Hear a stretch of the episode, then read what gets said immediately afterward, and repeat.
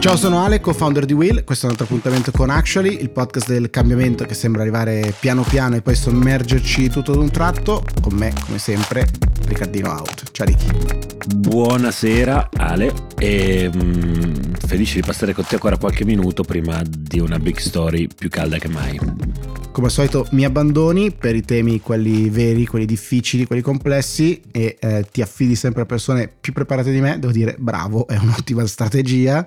Eh, oggi a chi ti affidi? Secchioni cercasi, abbiamo il nostro amico Aureliano Stingi, biologo eh, molecolare, parleremo di mRNA come tecnologia, quasi senza neppure nominare la pandemia, ma per spiegarci le incredibili potenzialità di questa tecnologia in campo medico e potremmo definirlo tecnologico.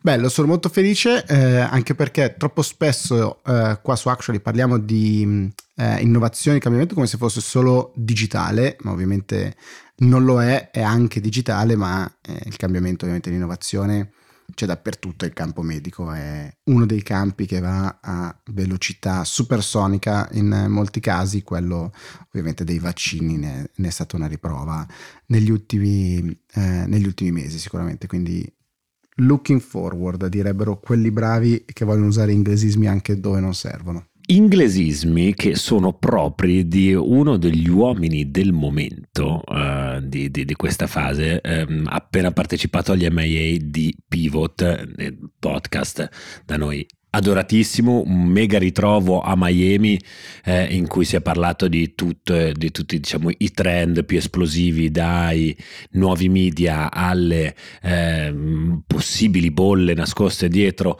eh, alle cripto. Fra questi signori c'era uno, uh, un, un, ex uh, bodybuilder col naso un po' schiacciato, prima tutto pompato, giocatore di hockey e quant'altro, ma poi anche fondatore di una compagnia che si chiama chiama Airbnb, conosci? Uh, beh, Brian è un amico, direbbero quelli, quelli molto bravi. Um, Brian Ceschi, fondatore di, di Airbnb, um, anche designer, uh, oltre a tutto designer, perché l'unico punto, non ingegnere, matematico, cose. No, no, no. Designer. Sono, sono due più uno i fondatori, sono Brian e Joe eh, che sono entrambi due, due, designer, che sono i due diciamo, squattrinati che cercavano una soluzione e l'hanno trovata lanciando una materasso d'aria. Il terzo, che è arrivato un po' dopo, è Nate, lui è l'ingegnere, quello che scrive ah, un po' okay. di, eh, di codice ma ehm, Brian è stato intervistato appunto da, eh, a Miami in questo, in questo, evento veramente di altissimo profilo, di altissimo livello come CEO di un'azienda ormai gigantesca perché ha una eh, valorizzazione totale di oltre 100 miliardi, ma soprattutto perché, eh, diciamo, forte della pubblicazione recente, recentissima, del, dei dati dell'ultimo trimestre del 2021, trimestre straordinario, numeri veramente molto molto alti. L'azienda produce del denaro, dei profitti sul quarter, quindi sul, sul, trimestre, che però è un, dato, è un dato importante. Se pensiamo a che eh, ci sono soggetti alla Uber che profitti non ne vedono neanche con, con, il binocolo ancora e hanno delle capitalizzazioni ovviamente gigantesche e B che il turismo è stato più che colpito diciamo dalla pandemia, ovviamente è stato uno dei settori più martoriati. E quindi vedere un rimbalzo di questo tipo è interessante ma nell'intervista Brian dice almeno due cose eh, molto interessanti. Il primo è ehm, la lunghezza media del, del soggiorno, dice che ehm, si avvicina alle sette notti durante il terzo trimestre, quindi, l'ultimo trimestre, scusate, quindi vuol dire che Um, la piattaforma che prima usavamo per dormire durante le vacanze, magari con soggiorni molto brevi, magari il weekend, adesso diventa uno spazio dove andare a cercare magari una casa per andare a lavorare da remoto.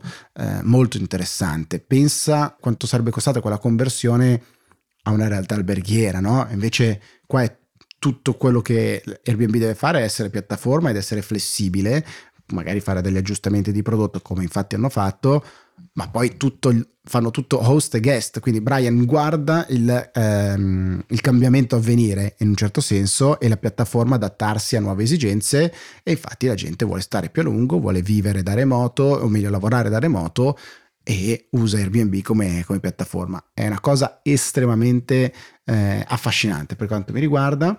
E poi incalzato dal nostro idolo eh, Scott Galloway, ehm, che gli chiede, dai, dimmi che cosa farai in futuro. Come sappiamo, Brian ogni anno, ogni due anni circa, va su Twitter e, e, e chiede quali sono le migliorie o nuove, nuove feature, nuovi modelli che, che, Airbnb potrebbe inserire, quindi hanno giocato un po' su quella falsariga e ha aperto eh, a una cosa in particolare, il dating, che mi ha molto colpito, eh, perché dice tanto la gente quando viaggia vuole incontrare persone nuove, magari persone del luogo in cui si trova in quel momento, quindi why not? Eh, affascinante come, come, cosa, mentre ehm, ha chiuso di fatto al suo sogno da molti criticato che era quello del ripensare il modo in cui prenotiamo e viaggiamo in aereo. A lui aveva addirittura assunto delle persone, aveva creato un dipartimento, poi quando ha dovuto licenziare gran parte della forza lavoro durante eh, la pandemia, le credo diciamo, i, i, primi mesi, insomma la prima metà del 2020, ovviamente ha chiuso 9 su 10 dipartimenti, eh, quello del, del, sogno della airline di Airbnb eh, è, stato, è, stato, il primo a, a chiudere, quindi probabilmente non è una delle sue priorità da, da, subito. Molto interessante. Beh, è una storia pazzesca, no? Uno che perde, che, che, che, viene dato, forse è stato uno dei primi ad essere dato per morti, no? Airbnb, cioè è andato giù dell'80% di prenotazioni nei primissimi mesi della pandemia, eh, proprio il settore per eccellenza, la tipologia di viaggio per eccellenza additata come e poi il cambiamento che, che, che, se non lo vedi arrivare ti travolge, invece sono stati bravissimi a renderla beh, una delle IPO di maggior successo degli ultimi anni e poi le, le, le azioni che continuano, continuano, a reggere, grande credibilità.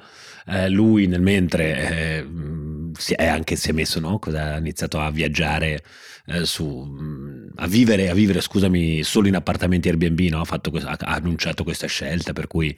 Ha detto questa cosa solo... che però non è una novità, in realtà. Cioè, ah, lui già mezzo lo faceva.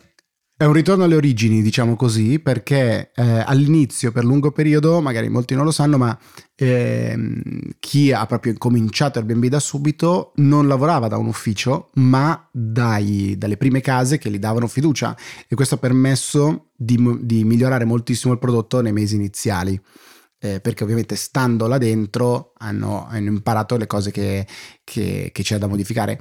Brian dice una cosa molto bella nell'intervista, lui dice tanto più la tua organizzazione cresce, tanto più tu come CEO fai un lavoro eh, molto rarefatto, diciamo così, no? molto lontano e quindi il fatto di vivere oggi in un Airbnb gli permette di guardare le feature che hanno modificato, se il prodotto effettivamente fa quello che lui aveva pensato, il, o quello che il team naturalmente aveva pensato.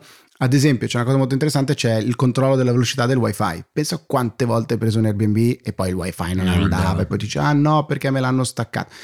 Ecco, adesso puoi vedere uh, speed test. Will Meets, del, mi ricorda qualcosa. Will Meets, il nostro viaggio in giro per l'Italia, qualche piccolo problema di connessione c'è stato. 200-300 milioni di giga di hotspot perché eh, i wifi non andavano mai. Ecco, questa ad esempio è una cosa che se tu vuoi incentivare persone a fare remote working, devi poter offrire. Lost offrirà una casa, un servizio, eccetera, il guest lo cercherà e tu con una piccola modifica di prodotto però puoi avere un impatto gigantesco. Questa è la tecnologia, la cosa che mi affascina da e morire. questo, beccati questo gancio, professor Tommasi, e questo è esattamente quello che è successo e che probabilmente succederà ancora con le eh, tecnologie a mRNA eh, sono state riadattate al, eh, diciamo al, al contrasto eh, della pandemia e oggi poi probabilmente verranno riutilizzate ancora eh, per ehm, combattere il cancro. Ne parliamo nella nostra big story di oggi con Aureliano Stingi, chiamerei il gingolino.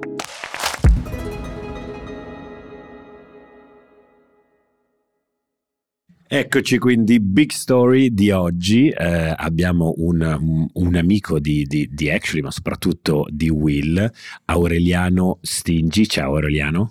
Ciao, ciao Riccardo, grazie dell'invito è dottore in biologia molecolare e uno, tra l'altro, diciamo, uno, uno, dei guru a cui ci siamo rivolti anche per provare a capirci qualcosa di più di questo periodo eh, pandemico. Oggi non parleremo però felicemente di eh, pandemia, quanto piuttosto di eh, tecnologie, nuove tecnologie che sono forse, poi correggimi tu, ma magari anche state abilitate da questi, da questi due anni di, di, di stress eh, pandemico, eh, mRNA, quattro lettere a cui in qualche modo ci siamo uh, abituati eh, negli ultimi anni, sappiamo Pfizer, Moderna e chi più ne ha più ne metta che eh, ci hanno forse anche un po' salvato con questa tecnologia, ehm, ma parliamo di mRNA e di tecnologia mRNA fuori dal mondo Covid, è una delle tecnologie più promettenti in ambito eh, farmaceutico. Eh, di cosa stiamo parlando Aureliano? Da dove arriva questa tecnologia? Allora, secondo me i vaccini mRNA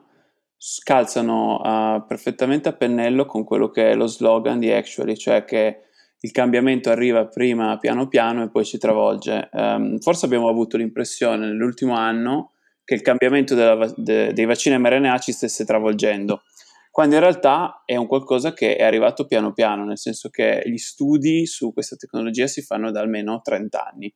I primi trial eh, fatti sull'uomo hanno già almeno una decina e quindi forse per un non addetto ai lavori può sembrare che da un momento all'altro ci siamo ritrovati per le mani questa tecnologia, però in realtà era già, era già lì che girava. Sicuramente, come hai accennato tu, uh, il Covid è stato un enorme catalizzatore di attenzione, e poi ovviamente non solo attenzione, ma anche di, di capitali, e quindi uh, ci ha portato a conoscere questa tecnologia, ad usarla, a trarne anche i benefici se posso, perché comunque hanno fatto il loro lavoro, però quello che personalmente a me mi, mi entusiasma è il futuro della tecnologia mRNA. Quindi facciamo un attimo una, così, una brevissima parentesi biologico-immunologica, così ci mettiamo tutti sulla stessa pagina. Prometto prendo di... appunti, prendo appunti.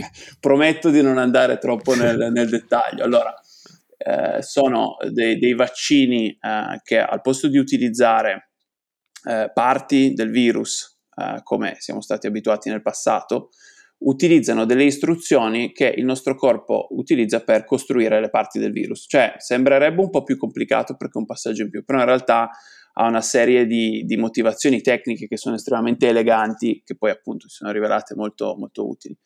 Immaginiamo, per parlare proprio semplice semplice, eh, abbiamo una fabbrica che deve produrre un una determinata parte di, di, so, di un motore, di quello che volete voi, e non hanno le capacità per farlo, allora io a questa fabbrica invio una serie di istruzioni Grazie a queste istruzioni la fabbrica può produrre quel pezzo raro, quel pezzo difficile da costruire e lo costruisce. Questo è esattamente quello che facciamo noi con i vaccini mRNA quando eh, diciamo, eh, diamo le istruzioni al nostro corpo per produrre un pezzettino della proteina spike di, de, del SARS coronavirus 2 e poi antico- i nostri anticorpi, il nostro sistema immunitario li riconoscono e possono poi attaccarli. Cioè, questo è il principio di come funzionano. L'abbiamo visto appunto come funzionano nei confronti di un'infezione virale ed è anche forse l'uso più logico, però abbiamo anche forse sentito parlare, se no ne parliamo qua, dell'uso dei vaccini mRNA per combattere alcuni tipi di tumore. Ecco, ma tra l'altro a questo proposito, che eh, so che è quello tra l'altro uno dei settori più, più vicini al tuo, al tuo ambito professionale, è, è, da lì che parte questo, cioè, le prime ricerche eh, sulle tecnologie di mRNA arrivano dal settore oncologico o, oppure non, non mi ricordo da dove arrivasse prima. Allora, no, in realtà i primissimi esperimenti erano fatti proprio in ambito di infezioni virali, quindi i primi okay. vaccini venivano utilizzati in maniera classica, classica come vaccini, cioè vado... Basta, torno a, studiare. Torno a studiare. no, no, no, però è corretto quello che dici, perché in realtà i primi trial clinici poi sull'uomo sono stati fatti in ambito oncologico e sono stati fatti da una piccola azienda di Magonza che fino all'altro giorno conoscevamo in cinque, oggi diciamo che a livello di quotazione è una delle più interessanti che è BioNTech che ecco. è salita diciamo, agli onori della cronaca per la sua partnership fortunata con Pfizer. E, um, sono loro i pionieri diciamo, in ambito oncologico. I due fondatori sono questa coppia di medici turchi. Una, tra l'altro, una bellissima storia. Vi consiglio il libro se vi capita. Certo. Esatto, loro hanno creduto in questa tecnologia dall'inizio e poi hanno, sono riusciti anche a convincere Pfizer a credere in questa cosa. E oggi possiamo raccogliere i frutti di questa collaborazione. Comunque, ti posso fare una domanda, certo. scusami, no, però, vai, che è una, una, mia curiosità interessata proprio su anche proprio il, mercato no, del, del, pharma. Proviamo un attimino ad, ad indicare anche no, a livello di, di classi eh, di, di, prodotto. Eh, eh, BioNTech eh, parte facendo ricerca sull'oncologico e non sul virale. C'entra qualcosa? Insomma, si dice, si è detto a lungo che eh, il settore dei vaccini fosse un settore diventato in qualche modo unprofitable, eh, non profittevole in quanto rischi troppo alti, mentre invece quello oncologico è un settore molto più ricco. Mi confermi queste mie, queste mie credenze da uomo della strada oppure si tratta di, di, di, di appunto, uh, credenze? No, è corretto, infatti quando poi eh, circolavano certe notizie false, certi complotti contro, diciamo, le grandi aziende farmaceutiche, venivano facilmente smentiti perché in realtà alle aziende farmaceutiche di creare un vaccino non c'è molto interesse, perché come dicevi tu, dal punto di vista economico non è profittevole, è molto più profittevole un farmaco, il rischio è enorme, nel senso che magari tu sviluppi un vaccino per eh, un tot di anni e poi devi buttare via tutto. Quindi dal punto di vista economico non è quasi mai eh, conveniente. Sappiamo addirittura che AstraZeneca, eh, che ha prodotto il vaccino con l'Università di Oxford, lo produceva e lo vendeva a costo, significa che loro facevano semplicemente girare il soldo, come si dice. AstraZeneca diciamo che non gli è andata proprio benissimo no, esatto. in questi ultimi 24 mesi. esatto, però loro ad esempio avevano questo approccio, eh, l'approccio di Pfizer BioNTech è di venderlo a costo ai paesi in via di sviluppo. Quindi in realtà questa non, non possiamo usare secondo me quella del Covid come un esempio eh, di come funziona la, la, certo. la, il mondo farma, perché è stata veramente una situazione particolare. Ci sono stati, ad esempio, Moderna in America è stato totalmente finanziato dall'NIH, quindi sono situazioni un po' borderline, ma per una serie di motivi, cioè prima tra tutte l'emergenza. Però, come dicevi giustamente tu, sicuramente il vaccino non è tra i più convenienti. Il paradigma che stiamo cercando di scardinare con i vaccini mRNA in ambito oncologico è che eh, l'idea è quella che un giorno avremo un vaccino eh, specifico per ogni paziente, non solo più per ogni tipo di tumore, ma per ogni paziente. Quindi dal punto di vista poi dei costi sarà interessante capire come questa cosa verrà gestita perché i costi ci sono e sono enormi. Poi noi abbiamo la fortuna di vivere in Italia dove il sistema sanitario nazionale rimborsa la maggior parte dei trattamenti, ma in uno stato come ad esempio gli Stati Uniti, già oggi alcuni farma- eh, farmaci biologici eh, di nuova generazione non possono essere somministrati perché il paziente non può eh, pagarli, che io trovo sia insomma qualcosa su cui riflettere, perché noi oggi magari facciamo dei trattamenti con farmaci di nuova generazione, non ci rendiamo conto, ma magari sono dei cicli da 20, 30, 50 mila euro. E, e fortunatamente, nel senso lo dico consapevole della fortuna che abbiamo. Quindi la tematica poi dei costi sarà da affrontare, sarà interessante capire come i vari player eh, si, si, si, confronteranno su questo. Però quello che vorrei stressare un pochettino è che eh, forse non è ovvio per tutti come un vaccino possa combattere contro un tumore.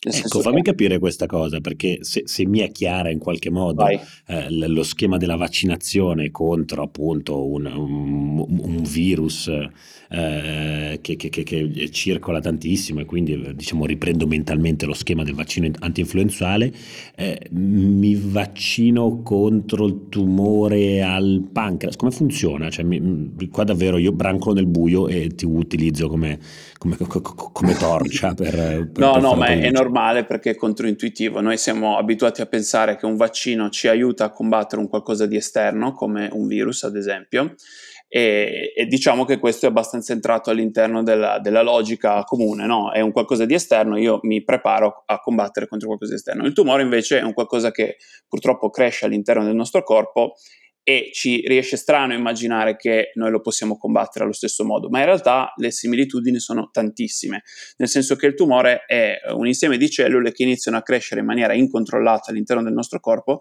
e assumono delle caratteristiche aliene, nel senso adesso non, non, pensiamo alla parola alieno come extraterrestre, ma significa che il, il tumore muta talmente tanto che eh, diventa qualcosa di diverso dal nostro corpo.